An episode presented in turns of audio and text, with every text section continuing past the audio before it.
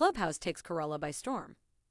Published in The Hindu by S.R. Praveen on May 29, 2021. Clubhouse, the latest internet craze, has made its way to and dominated the little state of Kerala. People in Kerala began joining Clubhouse for debates on political, literary, sports, and artistic themes, particularly following its recent availability in Android phones. Clubhouse was previously exclusively accessible for Apple's iOS. Discussion rooms are created for users to either listen indiscreetly or join in arguments with moderators' approval. The app became popular in part because of several social constraints and a lack of human connections during COVID 19. The app's success has even caught the attention of politicians, who are actively attempting to use the platform for discussion on pressing concerns in the region.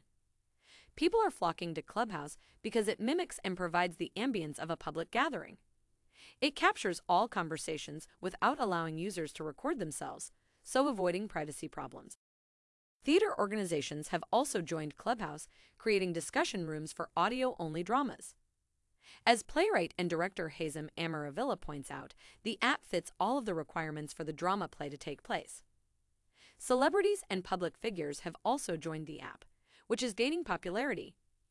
Although each discussion room has a restriction of 5,000 people, this limitation has been broken multiple times by live streaming the debates on YouTube. Because of the rising number of users, there is speculation that the app might be marketed to attract political parties and musicians.